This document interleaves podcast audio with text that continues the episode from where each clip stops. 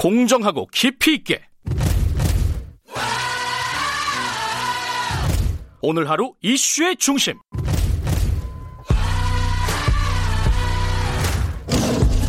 김경래의 최강 시사.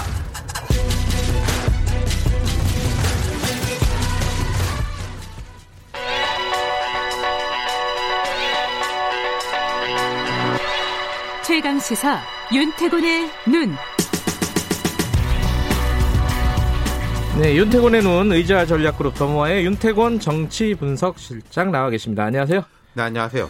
오늘은 정의기억 연대 쪽 얘기를 갖고 오셨네요. 예, 그중에서 좀 윤미향 당선인에 좀 집중해 보면요, 이 네. 논란이 쉬 잦아들지 않고 있잖아요. 계속 나와요 예. 기사가. 뭐 예. 제가 이 자리에서 그 팩트에 대해 가지고 따질 건 아니고 예. 정치적 효과, 흐름 음. 이런 거 한번 짚어볼까 싶어요. 오늘이 또 좀 분수령이 될 만한 날인 것 같기도 해가지고요. 아, 오늘 예. 뭐 최고위도 열리고 그렇죠. 예, 그렇죠.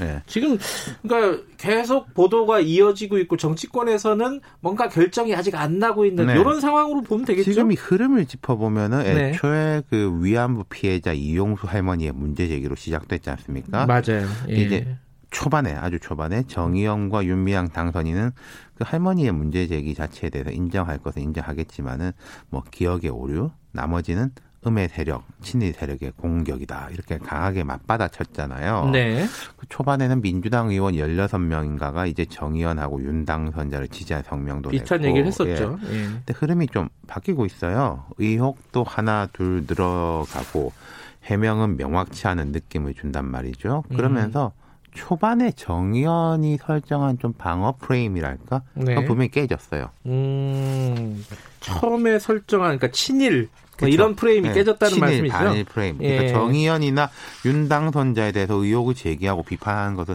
친일이다. 음. 이런 프레임이 깨진 게 후원금의 투명성, 회계 문제를 제기하는 게왜 친일이자 이런 강한 반발이 났었고 네. 이런 흐름에 대해서는 민주당 내에서도 뭐 박용진, 조홍천 의원 같은 사람은 그렇게 말을 했거든요. 이 예. 부분에 대한 문제 제기 자체를 그런 진영 논리로 받아들인 것은 아니다. 그리고 음. 민주당 내에서도 이런 생각 갖고 있는 의원들이 상당수 있어요. 예. 음, 조국 사태 때랑은 약간 좀 다른 느낌이 있네요. 그렇죠. 그러니까 이거는 정치 오히려 어 윤미향 당선이나 정의원이 이거를 좀 정치적 공격의 문제로 받아들이려고 했다면은 지금 진행되는 것은 도덕성에 대한 검증으로 음. 가고 있다.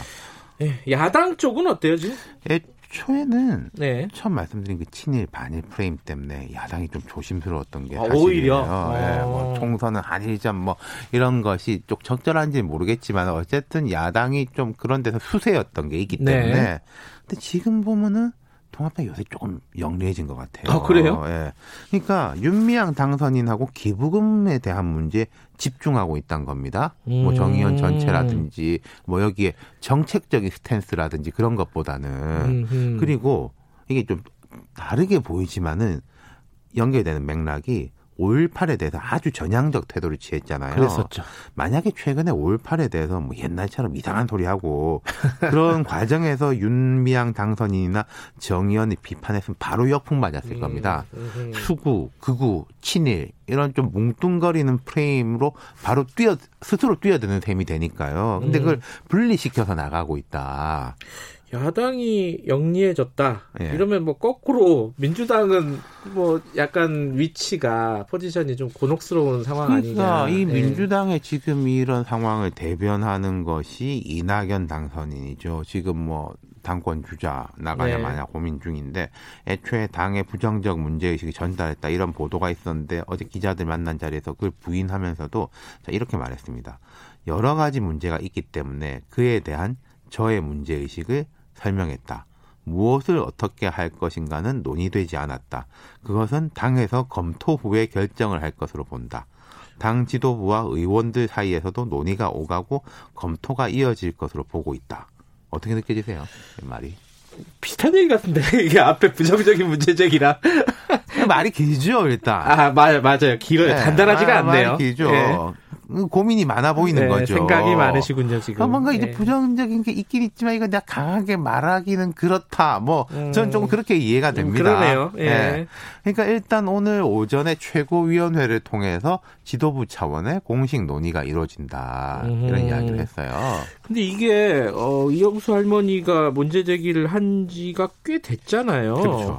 근데 왜 지금까지는 논의를 안 하다가 뭐 아이, 오늘 최고위 왜뭐 논의가 그런가요? 없었겠습니까? 다 예. 있었겠죠. 그 런데 공식 의제로 올려놓고 예를 들어서 우리 최강 시사 여러 아이템에 대한 고민과 제작진들 회의를 하다가 아, 이거 어떻게 해야 되지? 오늘은 다룬다. 아, 뭐 인터뷰를 느낌이다. 하건 뭘 하건 간에 예. 다룬다 이런 거죠. 그 다룬다는 음. 거는 어느 쪽으로든지 간에 조금 방향을 설정해야 되는 거잖아요. 물론 한 번 다룬다고 결정을 딱 내리는 건 아닌데 네. 방향을 좀 설정하는 분수령이 될 것이다. 그리고 그 방향 설정에 대한 여론의 반응이라든지 이런 것도 보일 것이고요. 음, 자, 이제부터가 이제 많이들 궁금해 하실 거예요. 그러면 어떤 결정을 내릴까? 그러니까 어떻게 전개될 것인가. 음, 뭐 어저께 청와대에서 이건 뭐 당에서 해야 될 일이다. 우리를 끌어들이지 마라. 뭐 이런 이야기를 했다고 그렇죠. 하지 않습니까? 근데 또 어떤 부분에서 대통령이 이 부분에 대해서는 매우 전향적이고 적극적으로 지금 청와대가 나서 왔었잖아요. 이 그렇죠. 뭐 정의연. 그리고 정의연하고 이제 뭐 음. 힘을 실어주는 이런 모습들도 보였고, 근데 일단 앞서 말씀드린 대로 친일 반일 프레임은 상당히 깨져 있다. 네. 만약에 계속 문제 제기하는 쪽에다가 친일파 이런 식으로 하면은 역효과 날 거예요. 예. 이거는 뭐 당에서는 그런 얘기가 이제는 안 나올 분위기인 것 같은데. 그렇죠. 그다음에 이제 뭐 음. 정치적 음모론 이렇게까지 연결되기는 하는데 네. 민주당 입장에서는 좋지 않은 흐름인 게 분명하다. 그리고 음. 참 희한한 게 윤미향 당선이 때문에 묻혀가는 사람도 있어요. 누구 누구 말씀하시는 거죠? 양정숙. 예. 이, 이분은 지금 제명 상태인가요? 그렇죠. 제명 네. 당했는데 당을 상대로 뭐 제명 금지 가처분 신청인가? 뭐 음. 하여튼 소송도 제기해놨습니다. 네. 변호사라서 그런지 이제 장기전을 할 태세인데 음, 음. 여기다가 윤미향 당선인까지 이제 나온 거잖아요. 물론 그러네요. 별개의 사안인데 두 사람의 공통점을 보면은 둘 다 여성이고 네.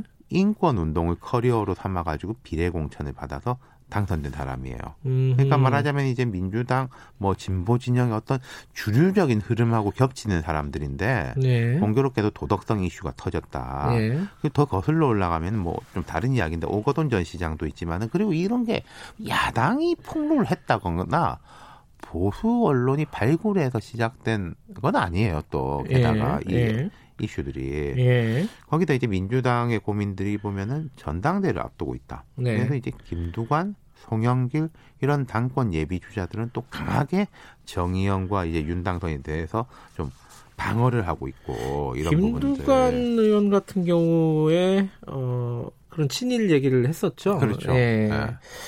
어 이게 이제 어 그 오늘 최고위에서 결정을 바로 하진 않겠지만은 뭐 제명이든 뭐 당권 정지 까지 제가 모르겠습니다. 오늘 뭐 당장 이 수준에서 제명 그렇게 가지는 않을 거고 어떻게 해서 네. 여기서 해소가 안 되면은 다음 조치를 취할 수 있다. 제 음. 예측에는 그 정도까지는 나올 수 있지 않을까 싶어요. 그 당 차원의 조사도 있잖아요. 그건 안 하고 있잖아요. 그러니까 지금. 지금 여기서 통합당이 국정조사 카드를 꺼내고 있지 않습니까? 네. 물론 뭐 의석수가 2대 1이니까 국정조사라는 게 쉽지는 않을 거예요. 그러면 음. 이 국정조사에 대해 통합당이 카드를 꺼냈을 때 민주당이 스탠스를 정해야 되지 않습니까? 음. 민주당이 뭐 안 된다라고 하더라도 왜 왜 왜 안 된다. 음. 뭐뭐 검찰 수사를 지켜보자. 혹은 네. 우리가 뭐 스스로 이제 뭐 조사하겠다. 이게 음. 또뭐 공수처 생기면 공수처의 수사 사안일 수도 있어요. 아, 그럴 뭐 수도 기소는 있겠구나. 아니 기소권은 없지만은 네. 국회의원에 대해서 수사권이 있으니까. 근데 지금 당 얘기를 계속 했는데 지지층들 분위기는 어때요? 그러니까 이 문제에 대해서 네. 민주당 지지층이 그렇게 강하게 결집하는 것 같진 않다. 어허. 전혀 결집하지 않는다고는 할 수 없지만 그렇게 강하지 않다. 이게 무슨 말씀이냐면은 네. 진영 대립으로 인식이 되면은 강하게 결집이 될 수 있어요. 음흠. 근데 이 부분에 대해 가지고는 개인의 도덕성에 대한 문제 제기 그리고 아까 말씀드린 대로 이 부분에 대해서 물어보는 게 아니 뭐 친일파냐 뭐 음. 일본 돕자는 거냐 그런 인식이 아니다 그래서 음. 진영 대립이 아니기 때문에 지지층이 거꾸로 역결집이 안 된다 물론 음. 이거는 그 야당의 스탠스하고도 연결이 될 겁니다. 야당이 좀 헛발질 내지는 엉뚱한 공격을 하면 결집을 할수 있을 음. 건데 아까 제가 모두에 말씀드린 대로 야당이 지금까지는 조금 영리해 보인다는 거죠. 그러네요. 예. 여기까지 드릴게요. 고맙습니다. 감사합니다. 윤태곤의 눈이었습니다. 김경래 최강시사 2부는 여기까지고요. 잠시 후 3부에서 다시 뵙겠습니다. 일부 지역국에서는 해당 지역 방송 보내드립니다.